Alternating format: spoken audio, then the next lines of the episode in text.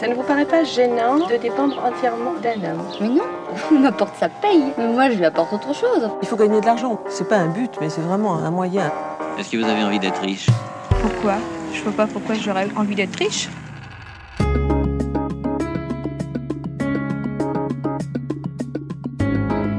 Transmettre. Une éducation, des valeurs. Voilà qui nous semble naturel, surtout à nous les femmes. Transmettre de l'argent, cela nous est déjà moins familier. Certes, ce n'est pas très drôle de réfléchir au moment où on ne sera plus là. Encore moins de devoir compter ce qu'on pourrait laisser. Pourtant, il se joue quelque chose d'essentiel au moment de la transmission, lors des successions. Quelque chose qui renvoie à l'argent, bien sûr, mais aussi à la place de l'homme et de la femme dans les familles et dans la société. Quelque chose qui peut avoir des conséquences sur les générations suivantes. Ce n'est pas un hasard si le mot patrimoine renvoie au père. Il vient du latin patrimonium, qui signifie littéralement l'héritage du père. L'héritage a rarement été associé à la mère. Pourtant, transmettre des biens, quels qu'ils soient, c'est exercer un pouvoir. Être actrice de cette transmission, c'est prendre la main sur son argent et décider quelle trace on veut laisser derrière soi. C'est aussi se donner les moyens d'agir sur la société. Je suis Valérie Lyon et vous écoutez le sixième épisode d'Osons l'oseille.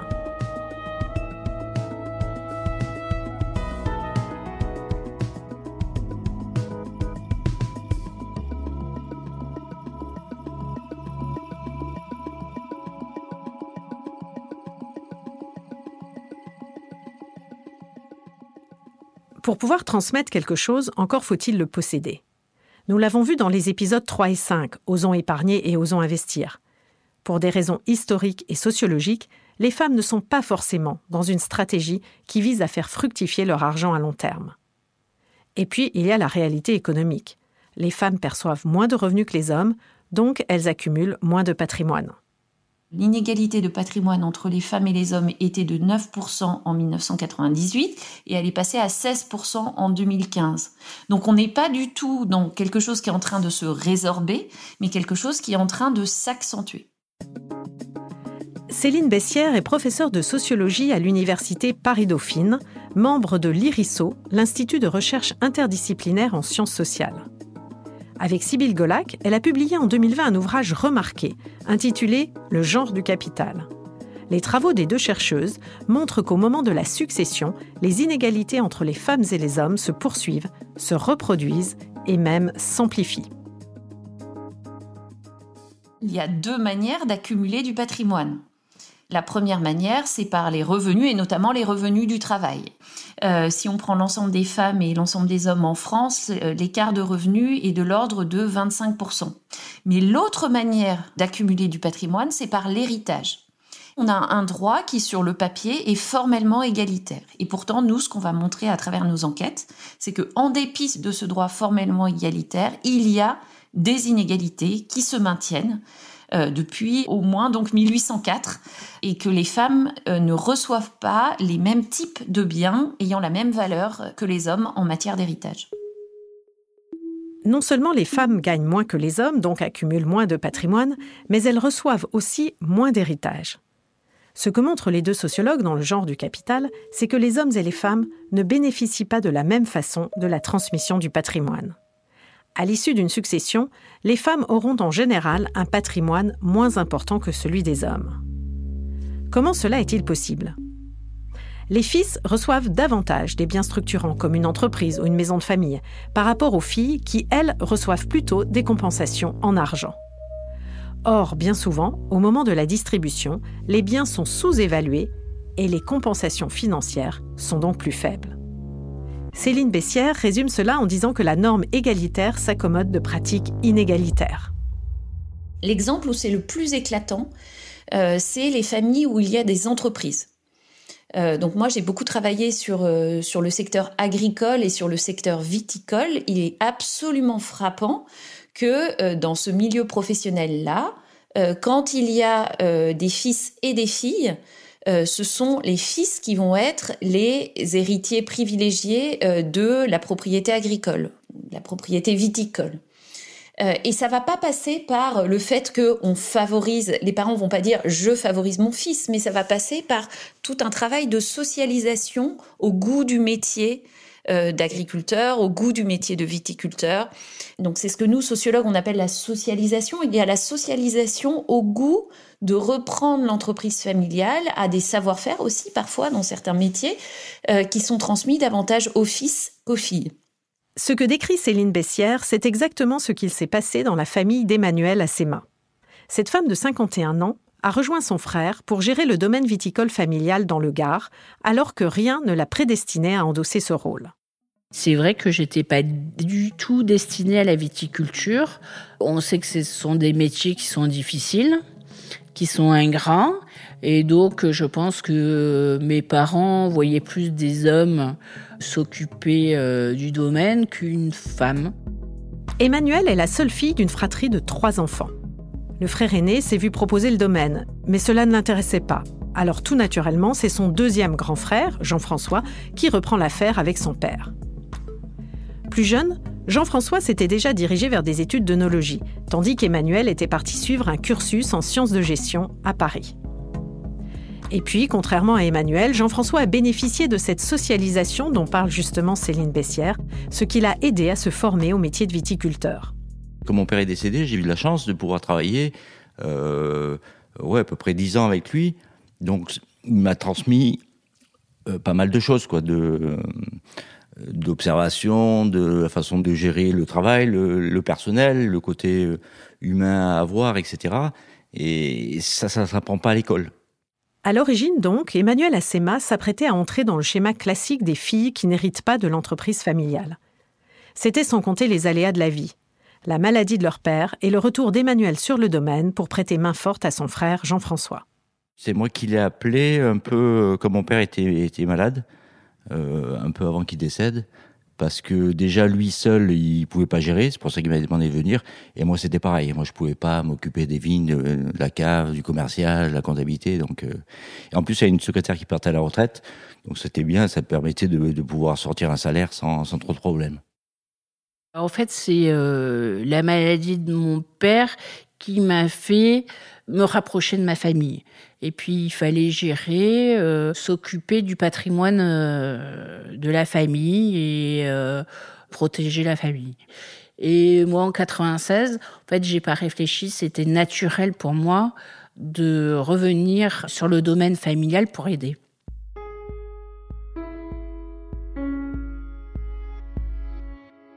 En 1996, donc, peu avant la mort de son père, Emmanuel lâche son travail de cadre logistique chez l'équipementier automobile Valeo et décide de s'associer à son frère pour reprendre l'exploitation familiale. Ce qui la motive avant tout, c'est une volonté farouche de défendre ses terres et de préserver l'héritage chargé d'histoire laissé par ses grands-parents. Mes parents et grands-parents étaient pieds noirs, donc euh, d'Algérie, et euh, en 59-60, euh, ma grand-mère est cherché euh, une petite maison à acheter euh, avec le même climat que l'Algérie. Donc ils sont venus à Roquemort parce que Roquemort, c'était là dont était parti le phylloxéra. Donc les vignes étaient à l'abandon et surtout pas chères. Donc ils ont acheté des vignes abandonnées, une petite maison et une cave ils ont construit leur domaine. Donc ma grand-mère, c'était le euh, domaine Castel-Walou. Alors Castel, ça veut dire château. Et Walou, en arabe, c'est rien. Donc c'est le château qui n'existe pas. Donc elle avait fait sa première euh, étiquette en indiquant le château des Mille et une nuits. Les fraudes lui ont dit qu'elle ne pouvait pas indiquer ce château s'il n'existait pas. Donc euh, comme elle avait euh, fait faire les étiquettes, et au feutre, elle a mis une croix sur le château. Donc c'est pour ça que maintenant vous avez le château barré d'une croix et marqué Castel Walou. Pour vous donner un exemple, sur ma table de nuit, j'ai la photo de ma grand-mère avec mon grand-père et qui est très fier de sa bouteille de Castel Walou. Et ça, on l'explique pas. Euh, ma mère disait qu'il euh, n'y a rien de plus beau que des terres et que des terres, ça ne se vend pas. Et c'est pas de l'argent sur un compte en banque qui euh, remplace ce plaisir de quand vous ouvrez devant chez vous et que vous voyez des vignes comme vous avez vu en arrivant. C'est magique, quoi. Quand on lui parle de transmission, Emmanuel ne cache pas son émotion. Aujourd'hui mère de trois enfants, deux fils et une fille, elle ne rêve que d'une chose, que sa progéniture poursuive l'activité du domaine viticole et que l'histoire de Castelwalou perdure. Ça représente euh, ma grand-mère, mes grands-parents, ma famille. J'espère que mes enfants reprennent, mais on verra bien. Je sais que euh, mes enfants, euh, je peux leur apporter différents métiers. Ils pourront euh, être très heureux et ça leur permettra, de côté commercial, de pouvoir faire de la prospection à l'international. L'autre, qui le côté technique, la vinification. C'est enrichissant de voir ce qu'on produit, quoi. C'est la suite pour moi naturelle de la réussite du domaine, euh, de mes grands-parents, de mes parents. Ça représente euh, plusieurs décennies de travail de la famille. C'est une fierté d'avoir un domaine viticole, euh, de reprendre et d'avoir plusieurs générations à travailler. Et c'est un héritage, ça se transmet et c'est normal de le transmettre. Pour l'instant, ni les fils d'Emmanuel ni sa fille n'ont émis le désir de reprendre le vignoble. Mais en attendant que leur choix s'affirme, Emmanuel se montre déjà proactive dans sa gestion de la transmission. Elle a par exemple diversifié l'activité du domaine en ouvrant des gîtes. Elle a aussi déjà pensé aux montages financiers les plus efficaces pour que la transmission du vignoble à ses enfants se déroule au mieux lorsqu'elle ne sera plus là. Ma grand-mère nous a donné des parts euh, de GFA et de SCEA. Un GFA, c'est un groupement foncier agricole. On y met la propriété des terres. Une SCEA, c'est une société civile d'exploitation agricole. En l'occurrence, l'entreprise qui produit et commercialise le vin issu de ces terres. Ma mère nous a rapidement donné, euh, tout en gardant euh, l'usufruit des nues propriétés. Donc, pour moi, c'est évident de commencer à faire la même chose pour mes enfants. Quand ma fille aura 18 ans, je pense que je vais commencer à leur donner des parts de SCI, euh, en gardant euh, les usufruits et puis on verra comment ça se passe. Aussi comment ils évoluent, hein, parce que euh, faut qu'ils évoluent correctement, quoi. Dans leur façon de penser, dans leur façon d'agir, il faut qu'ils soient responsables et euh, voilà qu'ils aient pas envie de dépenser en fait qu'ils s'en servent. En fait quand on vous donne la nue propriété ça vous apporte rien. Euh, mais vous commencez à transmettre. Quand vous gérez une entreprise euh, vous réfléchissez à sa transmission. C'est logique. Enfin quand vous avez des enfants donc moi ça me paraît naturel pour Emmanuel Assema, la transmission de l'argent et surtout de son patrimoine, c'est avant tout un moyen de perpétuer une histoire familiale à travers les générations. En préparant cette transmission, en anticipant, Emmanuel se donne les moyens de réaliser cet objectif qui lui est si cher. Louise, elle, se trouve dans une configuration complètement différente. Nous avons modifié son prénom et certaines informations personnelles pour préserver l'anonymat de son témoignage. Pour Louise, transmettre, c'est avant tout reprendre le pouvoir sur sa propre vie. Ça a été l'horreur, il m'a tout fait, j'ai tout eu, tout. Rien ne m'a été épargné. J'ai eu des témoignages des enfants contre moi, les enfants sont éloignés de moi, euh, tout, j'ai tout eu. Je ne sais pas comment j'ai tenu. Louise a 58 ans. Ce qu'elle évoque là, c'est son douloureux divorce qui l'a plongée dans une grande détresse émotionnelle, mais aussi financière, pendant plusieurs années. Louise a passé 25 ans comme femme au foyer à élever ses enfants aux côtés d'un mari très riche. Quand le couple éclate, c'est le début de plusieurs années de procédures judiciaires qui vont la bouleverser à jamais. Je me suis dit, bah, faut que tu t'en sortes. Voilà. Et je me suis battue comme une lionne. J'ai eu plein de problèmes. Enfin, oui, tout un chemin de croix.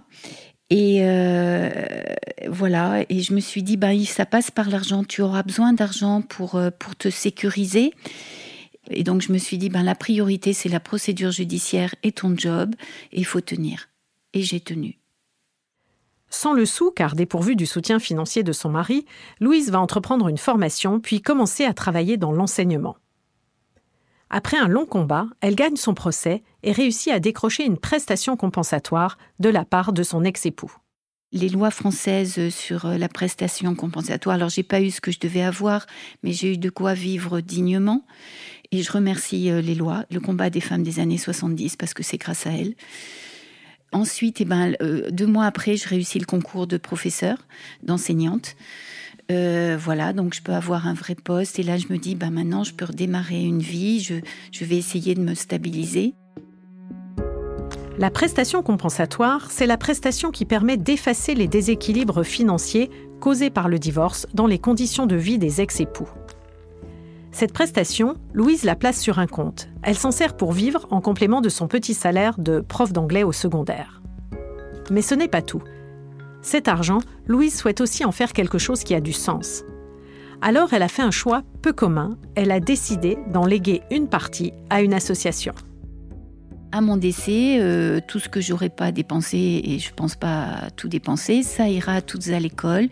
Et voilà, et pour moi ça a vraiment du sens. Tout à l'école est une association fondée en 2005 par la journaliste Tina Kiefer, alors directrice de la rédaction du magazine Marie-Claire l'association propose une scolarisation de haut niveau et gratuite aux petites filles les plus démunies des faubourgs de Phnom Penh, au Cambodge. La prestation compensatoire, euh, je l'ai placée en assurance vie. Et puis, je me, c'est cet argent donc que j'ai gagné euh, de haute lutte. Et justement, je me suis dit, qu'est-ce que je vais en faire? Bon, euh, surtout, je me suis dit, qu'est-ce que tu vas faire par rapport à tes enfants? Mes enfants non, sont énormément favorisés. C'est hors norme. Hein. Attention, on est bien dans une situation hors norme. La transmission à mes enfants, oui, je me suis interrogée. Et comme je travaille dans l'éducation, comme je suis femme, comme j'ai, je suis concernée par le statut des femmes et que j'ai bénéficié de ce combat des années 70 et de ces libertés, je me suis dit, l'éducation, j'aimais bien le microcrédit, tout ça, ça m'intéressait. Et je me suis dit, bah, il faut que tu aides les petites jeunes filles. Et comme j'aime les voyages, j'aime bien le milieu associatif, j'ai cherché des associations. Et à un moment, j'ai trouvé, enfin, je connaissais Tina Kiefer et euh, je me suis intéressée à toutes à l'école et je me dis, ben là, ça coche les cases. Elles font un vrai boulot, elles permettent aux femmes de s'en sortir. Et ben, il faut que j'aide. Et euh, à mon décès, euh, mes enfants, ça va pas leur manquer cet argent. alors ils vont peut-être être choqués que je leur donne pas affectivement, mais à un moment j'expliquerai. Mais je crois que cet argent, il est juste, c'est une juste répartition de la richesse. Mes enfants ont eu énormément d'argent sur le fruit du travail, mais pas leur travail. Et je crois que là, ben, je répare un peu, et puis moi, je permets à d'autres d'avancer. À l'école, j'ai vu en Asie, par exemple, il y avait des petites coiffeuses. Il y a bien sûr euh, l'école, la scolarisation, euh, mais il y avait aussi, je suis allée dans un atelier de coiffeuses, et ben j'étais contente. Je me dis, ces filles-là, coiffeuses, elles vont s'en sortir. S'il y en a une qui s'en sort, c'est gagné. C'est gagné.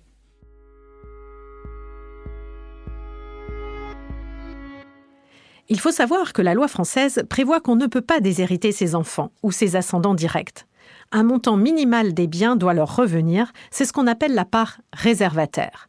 Cela correspond à la moitié de la succession, s'il y a un seul enfant, les deux tiers, s'il y en a deux, les trois quarts, s'il y a trois enfants ou plus. Mais au-delà de cette part réservataire, Louise est libre de faire ce que bon lui semble du reste de son argent. C'est ce qu'on appelle la quotité disponible. Elle a le pouvoir de la transmettre à qui elle veut. Je me suis organisée pour que justement il y ait une somme qui aille à mes enfants et ils auront là un héritage normal comme euh, tout un chacun. Et cette prestation compensatoire, là, elle ira toutes à l'école. Mais ils seront pas lésés, ils auront comme, mais comme tout le monde, ils seront le même niveau, ils seront pas hors norme parce qu'ils vivent dans la démesure. Ils ne sont plus dans le monde euh, normal entre guillemets. Louise a décidé de faire un leg à une association, tout à l'école, dont le travail fait sens pour elle qui a vécu de façon très intime l'inégalité femmes-hommes et est devenue enseignante. Le leg permet de décider de son vivant de transmettre une partie de son patrimoine à des tiers, mais la transmission n'est effective qu'au décès de celui qui lègue, contrairement au don, qui lui est immédiat. Pour Louise, il s'agit à la fois de financer un projet d'éducation et de permettre à ces jeunes filles de se construire un avenir. Moi, qui ai eu la chance de m'en sortir, mais parce que bien sûr je l'ai voulu, mais je me dois de redistribuer. Je ne peux pas redonner ça à mes enfants, ça n'a pas de sens. Et je dois aider les plus faibles et les filles, les femmes. Donc je me dois, moi, de laisser une trace, qu'au moins ma vie, elle serve à ça. Et à travers l'argent, c'est surtout prendre le pouvoir sur ta vie. Louise et Emmanuel nous montrent que les femmes peuvent revenir dans le jeu de la transmission de l'argent lorsqu'elles le décident. Loin de l'image des héritières, elles peuvent devenir actrices de la transmission des valeurs dans tous les sens du terme, y compris les valeurs financières. Car finalement, de quoi avons-nous parlé au cours de ces six épisodes, si ce n'est d'éducation, d'éducation à l'argent? L'argent est un sujet comme un autre, qui demande juste qu'on s'y intéresse pour le maîtriser. Les femmes ont investi le monde du travail, celui de la politique, alors pourquoi pas le monde financier? Elles sont autant capables que les hommes de négocier, d'investir, d'utiliser l'argent comme un levier. Elles doivent simplement se l'approprier. Certes, cela suppose quand même de lutter contre des stéréotypes persistants. Mais la voie est ouverte, au plus haut niveau comme dans les milieux les plus modestes. Les femmes ne sont-elles pas les premières utilisatrices au monde du microcrédit? Allez, je vous fais une confidence. Depuis que je me suis lancée dans ce podcast, j'ai décidé de mettre le sujet sur la table avec ma fille de 14 ans. Il n'est jamais trop tôt pour commencer. Et vous Qu'allez-vous faire maintenant? Je suis Valérie Lyon, journaliste chez Bayard Presse, et vous venez d'écouter le sixième épisode d'Osons l'oseille, un podcast de Vive, la newsletter qui chaque semaine explore la relation des femmes à l'argent et à l'économie. Osons l'oseille est produit par Louis Créative, l'agence de contenu audio de Louis Média. Camille Maestracci a participé à l'écriture et à la production de cet épisode. La musique a été composée par Jérôme Petit, qui assure également la réalisation et le mix de cette série. Agathe Welcome est la chargée de production d'Osons l'oseille. Nathalie Rousseau lui donne un écho sur les réseaux sociaux. Ce podcast a également vu le jour grâce au soutien de nos partenaires, disons demain, L'Oréal et Orange, engagés à nos côtés pour le développement du média Vive. Si cet épisode vous a plu, n'hésitez pas à laisser des étoiles et des commentaires et à vous abonner à notre newsletter Vive. Merci d'avoir suivi ce podcast et à très vite sur vivemedia.fr.